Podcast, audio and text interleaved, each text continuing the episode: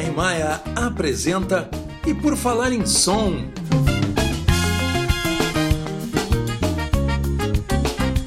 Produção e apresentação de Militão Ricardo. Tudo bom, pessoal? Aqui Militão Ricardo falando. Nosso convidado para esse primeiro podcast sobre produção musical é o Marcelo Corsetti, guitarrista, compositor, dono de estúdio há muitos anos aqui em Porto Alegre, um dos proprietários do, do Tech Audio Studio e que agora está se tornando a casa de música Tech Audio. Tudo bom, Marcelo? Tudo tranquilo. Boa tarde para todo mundo. Boa manhã, boa noite para quem estiver no Japão. Fique, né? Fiquem à vontade, é. sintam-se saudados a qualquer hora é. do dia ou da noite. Estejam em casa. em casa, é isso aí. Agora o estúdio Tech Audio está é, tá se transformando na casa de música Tech Audio. Tem uma história muito bonita aqui dentro, né? E agora vai se expandir. Conta pra, conta pra gente, como é que. Há quanto tempo está aqui o, o Tech Audio? O estúdio começou em 77, 76 com o seu Egon Auscher. Uh, em seguida, junto com o Geraldo Schiller, eles uh, fundaram a Eger, que era um, aí um estúdio de gravação mesmo. E foi o primeiro estúdio de 4, primeiro de 8, primeiro de 16, primeiro de 24, primeiro estúdio a ter mesa com automação no Rio Grande do Sul, primeiro estúdio a ter Pro Tools e o primeiro estúdio a mixar 5.1 uh, DVDs e longas metragens. Né? Antes, quando o cinema ainda era um mistério, a gente estava mixando o cinema. Então, eu brinco que a história da música do Rio Grande do Sul passa por aqui e não é uma brincadeira, é uma coisa séria. Não, não existiria a música como a gente conhece hoje se não tivesse tido as iniciativas do seu Egon, do Geraldo, Renato Alcher depois, e todas as pessoas que de uma forma ou outra passaram por aqui. Então, aqui se gravou tudo, se gravou uh, coisas tipo Som e Luz, que é do espetáculo de São Miguel das Missões, uh, veio todos os locutores para cá, se gravou coisas do Teixeirinha, se gravou rock and roll, início Engenheiros do Havaí, Cidadão Quem, o nativismo, Neto Fagundes, isso falando em discos que eu me lembro, a gente gravou muita coisa ao vivo, Amém do Ney Lisboa, Hi-Fi do Ney Lisboa, uh, Pouca Vogal. Então, uh, eu tenho um, um propósito comigo que é, enquanto eu aguentar, eu manter esse lugar vivo. E a casa de música é uma ideia de, de a gente tinha dois estúdios, né? Um grande e um pequeno, e o pequeno virou salas de aula, que era uma ideia de, de, de ter uma, um lado mais musical mesmo, não tão técnico. Né? Então hoje a gente tem professores de música, uma sala de aulas de estudos que se chama Sala Kiko Freitas, em homenagem ao Kiko, que é um baterista do Rio Grande do Sul, que foi considerado o melhor baterista do mundo esse ano pela, pela uma, uma publicação especialista americana. E a gente está fazendo isso, tendo aulas, tendo uh, grupos de estudo que vêm estudar, ensaios, né? Transformou uma parte do estúdio uma, uma parte totalmente musical mesmo, no sentido de música. E o estúdio continua gravando o que, que der e vier, né? Sempre com consciência do nosso tamanho, inclusive em algumas situações dizendo isso não é para nós. Né? Já fizemos muito disso assim. Então a ideia é isso, é manter esse lugar, uh, como eu brinco, essas paredes que vocês não estão vendo, mas tem assinaturas de muitos artistas. Zé, e... eu tô vendo aqui, tem Zé Flávio, o pessoal do Nenhum de Nós, que mais tem aqui, hein? Ah, tem tudo. Tem Humberto, tem o Cavalo Doido, que é o Jorge Vargas, tem o Rafa Schuller, que é um baita guitarrista do Estado das Coisas, Thiago Ferraz, que tem o famoso Quem, né? Kiko Freitas. Então, e a nova geração aqui, a gente tem o Festival de Jazz Angela Flack aqui, tem aqui a... Pois é, como é que é essa história do festival? festival... Como é que surgiu isso, assim? Ah, eu tinha uma, uma ideia de fazer isso, uh, tipo, pagar para para a cidade, o que a cidade me deu, com a música, com. E antigamente existia o projeto Blue Jazz do Teatro São Pedro, que era às sextas-feiras, às seis e meia da tarde, tinha um show de jazz de graça. Então, baseado nisso, a gente faz uma sexta-feira por mês, começa às 19h30, de graça, shows de música instrumental Esse ano entraram os compositores, os cantautores, vamos dizer assim, e a gente já está indo para o 33 show. Quem quiser aparecer, dia 18 de outubro, tem o Marcelo Delacroix, gratuito, café por nossa conta. E já passou por aqui uh, Marmota Jazz, Nico Bueno Quarteto, uh, Pedrinho Figueiredo, Daniel Sá, que mais? Uh, Pedro Borghetti, Neuro Júnior, uh, Irish Fellas, foram então, é um muito... ambiente assim é uma coisa descontraída descontraída é, na hora sexta... do happy hour o pessoal é... chega para assistir uma música depois toma um café isso durante conversa. uma normalmente a gente fica até as 10 da noite aqui a gente grava todos os shows então é, é, é super legal assim surgiu a ideia e, a gente tem, tem tocado o festival uma vez por Pô, e esses assim. shows aí já viraram algum especial pro eu ia dizer assim, vai sair em disco, não, mas eu tenho um grande Spotify, tenho um grande YouTube, catálogo de música hoje, de, de, de música do Rio Grande do Sul, assim, de música instrumental. Tem muita coisa e tudo é muito bom, né? É assustador o nível da música instrumental em Porto Alegre hoje.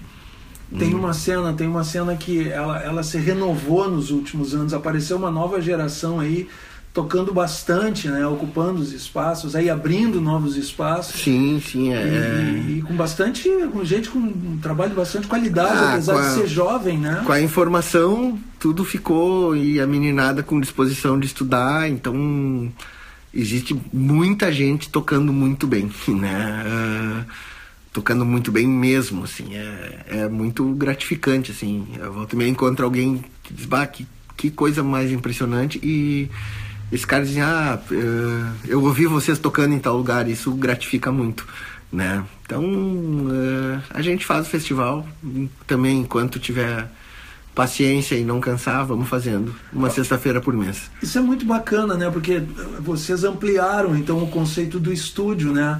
Quer dizer, onde era uma coisa só para gravar, agora é um espaço onde tem um, um, educação musical, agora tem convívio, né? Tem, tem né? um espaço de, de apresentação dos músicos, espaço de convívio das pessoas. É bacana. É, a, a, própria. Um é a vontade e outra a própria necessidade de fazer coisas novas nesse momento que os estúdios em si eles vivem um momento difícil assim pela, pela super democratização da gravação né mas uh, a gente está felizão com esse com o estudo que tem tem feito e até porque por exemplo no meu caso já são praticamente 25 anos aqui, de estar tá fazendo coisas novas e, e, o, o, estúdio esse ano ganhou o troféu Sorianos de, de música pela, pela relevância dele no Rio Grande do Sul. Eu acho que a gente está num caminho bom. Né? Eu, o, essa questão que tu falou assim, hoje com um computador e uma placa de som, muita gente consegue fazer uma gravação é, bem legal em casa.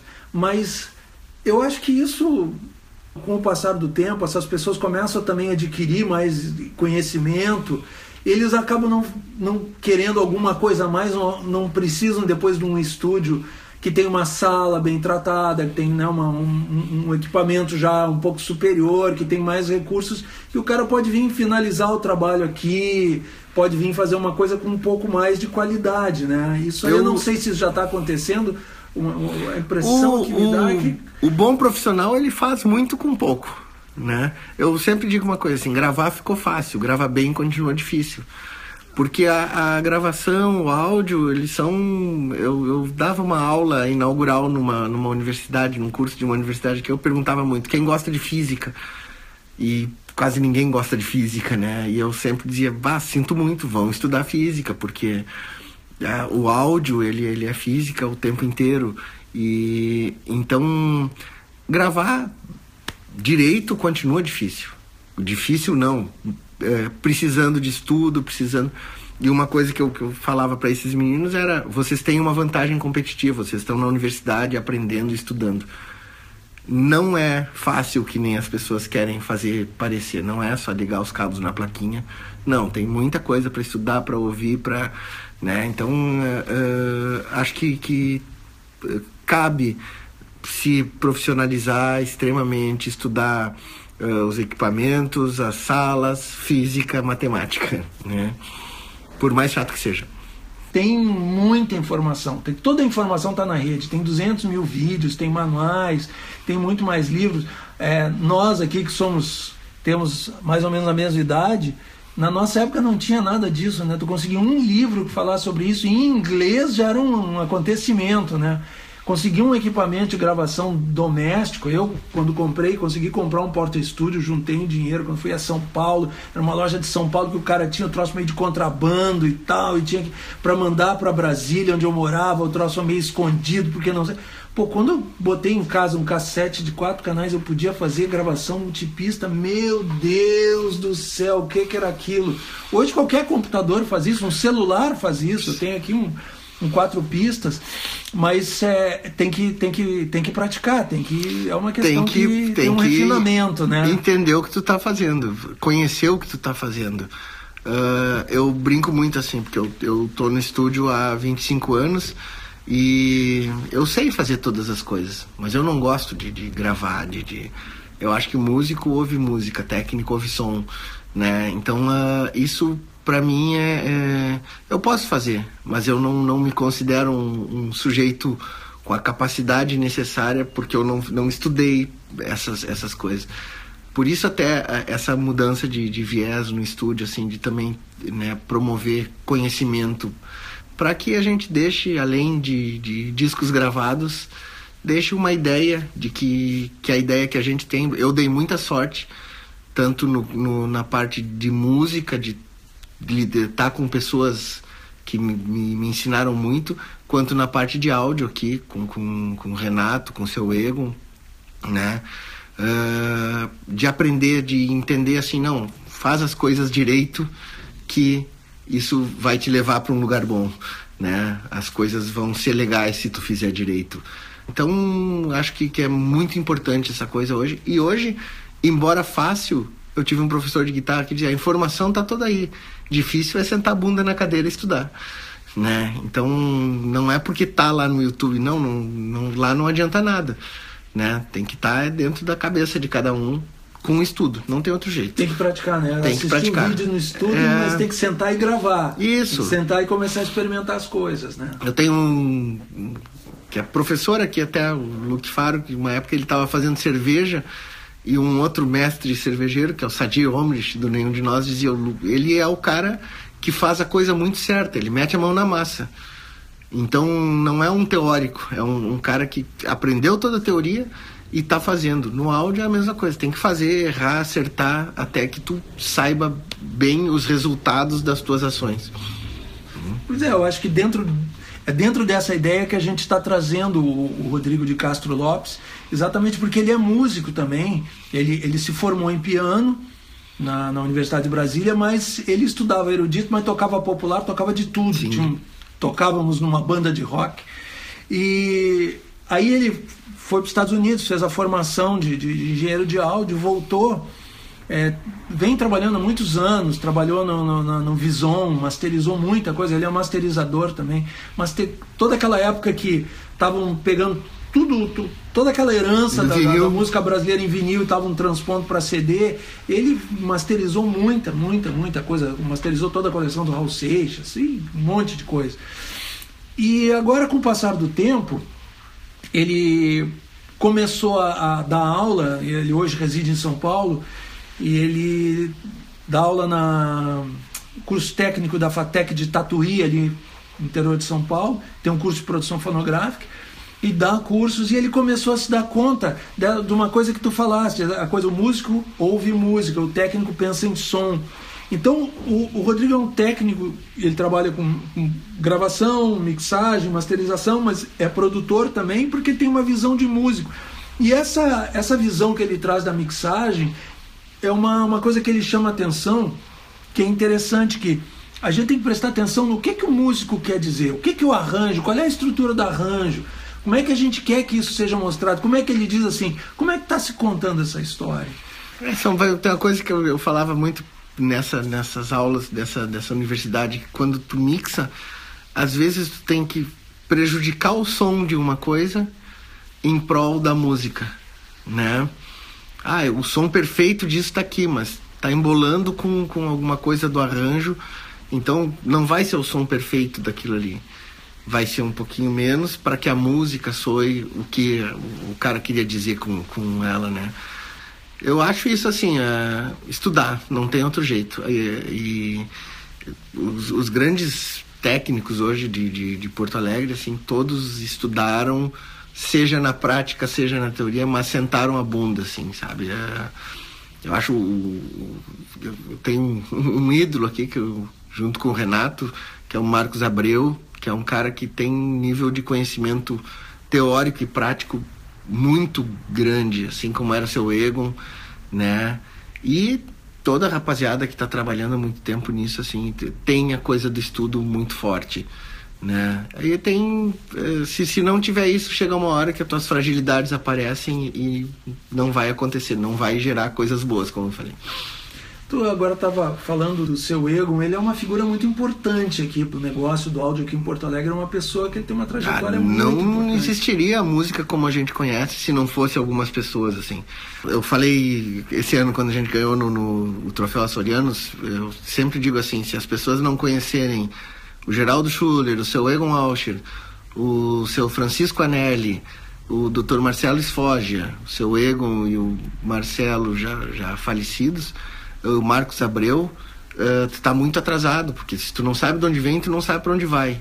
Né? Eu boto aí nessa turma que também faleceu ano passado, o seu Clóvis Ibanes, né? que fazia as baquetas, sabe? Então, a, a, música no Rio Grande do Sul, ela passa por pessoas que fizeram coisas que ninguém fazia na época. Esse tipo... estúdio aqui tem uma tem, uma, tem uma, já incorporada é, na personalidade dele essa Isso, coisa de sempre estar tá é... procurando ir para frente, sempre inovar. O seu Egon, ele tava, ele tinha uma frase que ele dizia muito para mim, eu perguntava, chefe, isso a gente fala também, ninguém é chamado de chefe sem ser chefe de nada por pouca coisa, né? Eu dizia, chefe, dá para fazer isso? E ele me dizia, dá para fazer tudo. Quanto tu quer gastar? Ele não tinha limites, né? Na parte de criação, de execução. Disse, não, eu, eu faço qualquer coisa. Quanto que tu quer gastar nisso? E aí nós vamos fazer. Então, eu sou guitarrista, meus amplificadores são. Até esses dias eu disse, bah, eu, eu tô num inferno, porque eu tenho dois. E ele não tá mais aí. E se eles estragarem, e eu tô numa fase que eu não consigo tocar com outro amplificador. sabe? Então, digo, vou ver se eu descubro alguns que a gente vendeu aí se o cara não quer vender, né? Mas é isso que eu digo assim, é, é, não tinha limite na, na criatividade, né? Não era plugin, não era, não, era ideias e ele conhecimento. Não somente, ele não somente construiu aqui o estúdio, mas ele, ele montava os equipamentos. Montava a mesa de som quando eu cheguei no estúdio 94 tinha sido feita por ele né? A máquina de gravação na época 16 canais era uma máquina de 8 que ele adaptou para 16 e, e tinha um monte de compressor, tinha um monte de, de, de coisas. Com o que tinha na época para comprar, ia comprando, ia fazendo, ia, né? Então... Tem inclusive uma história, tem uma história muito pitoresca, né? Que por causa do preconceito que as pessoas tinham, né, com uma coisa construída é, por ele mesmo, ele pegou e colou uma, uma, uma plaquinha de, um, de, uma máquina, de uma marca isso, conhecida a máquina japonesa. Tinha isso, é, Todo é. mundo chegava ali, ah, que bom, olha, equipamento japonês e tal. E a, a, qualidade do equipamento não fazia nunca eles desconfiarem. É, e a, a coisa não, de, de, Era uma coisa muito bem feita. A gente fala, o seu, o seu Egon tinha Cotempo junto com, com outros visionários e praticamente todos os cinemas do Rio Grande do Sul eles fizeram o som, né, a, a instalação de som a Cotempo, é construindo e, e, montando e assim como todas as igrejas, né? Então. A Casa de Cultura Mário Quintana, eu isso, trabalhei lá quando isso. foi montado o Centro Cultural, a mesa Também, de som, mesa de som era amplificadores Cotempo, e né? caixas né? era Cotempo. Então, é que eu digo assim, a música como ela é conhecida hoje, ela não existiria, não, não teria como, né? Então, é, foi muito bom estar tá dentro dessa história todo esse tempo. Seja como guitarrista, seja como guitarrista lidando com equipamentos, seja como alguém que está dentro de um estúdio de gravação. Né? É, eu acho é, muito. É, eu diria quase básico hoje. Não, tem que estudar, não adianta, não tem outro jeito. E tem que aproveitar porque nunca, nunca tivemos tanta informação técnica, tanto conhecimento disponível, mas tem que pegar isso tudo, absorver, principalmente praticar e Com produzir certeza, o seu conhecimento, né? mas é. que vem né, da, da, da teoria e prática andando juntos, É, né? é, ah, vai ter erro, vai, vai ter muitos erros, mas ah, não tem outro jeito de aprender. É verdade. É, sabe? Pegar a informação, estudar, botar na prática, até concordar, discordar dela, né? Mas ah, sempre ter uma base de, de, de estudo, de conhecimento, de informação. Maravilha, maravilha. Gente, nós vamos então nos encaminhando para o encerramento aqui desse nosso breve papo, esse nosso podcast aqui. É, agradecendo ao Marcelo Corsetti, sócio proprietário aqui do, do Tech Áudio, da Casa de Música Tech Áudio, é, compositor, guitarrista, pai apaixonado. É. É, é isso aí. E então, lembrando que no dia 2 de outubro, às 19 horas aqui, todos convidados, a palestra do Rodrigo de Castro Lopes sobre como melhorar a sua mixagem, pensando musicalmente, analisando o arranjo da música, pensando na melhor maneira de expressar as ideias do compositor, né, do arranjador. É, e depois, na sequência, dias 12 e 13, 12 e 13. sábado e domingo, a gente vai ter o curso com 14 horas de duração, um curso é, prático, aplicado. Quer dizer, o Rodrigo vai fazer uma gravação, nós estamos convidando um pequeno grupo de músicos aqui, que nós vamos, vai microfonar, gravar, depois vai para mixagem aí, tudo de uma maneira bem interativa, todo mundo dentro do estúdio, é um curso para poucas pessoas, serão vagas limitadas. Então a gente vem para dentro do estúdio, interage o tempo inteiro com o Rodrigo, acompanhando, ajudando, participando, conversando muito, trocando experiências também. Uma coisa bem bacana. Então estão todos convidados. Lembrando, dia 2, quarta-feira, às 19 horas, aqui na Casa de Música Tech Áudio. Marcelo, grande abraço, muito obrigado aí. Abração todo mundo espero o pessoal aí, dia 2, dia 13, né? Dia 12 e 13, para ver a palestra é isso, conhecimento, né? Vamos gerar conhecimento.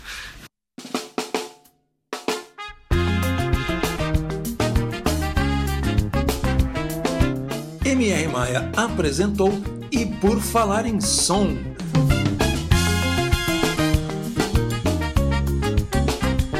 Produção e apresentação de Militão Ricardo.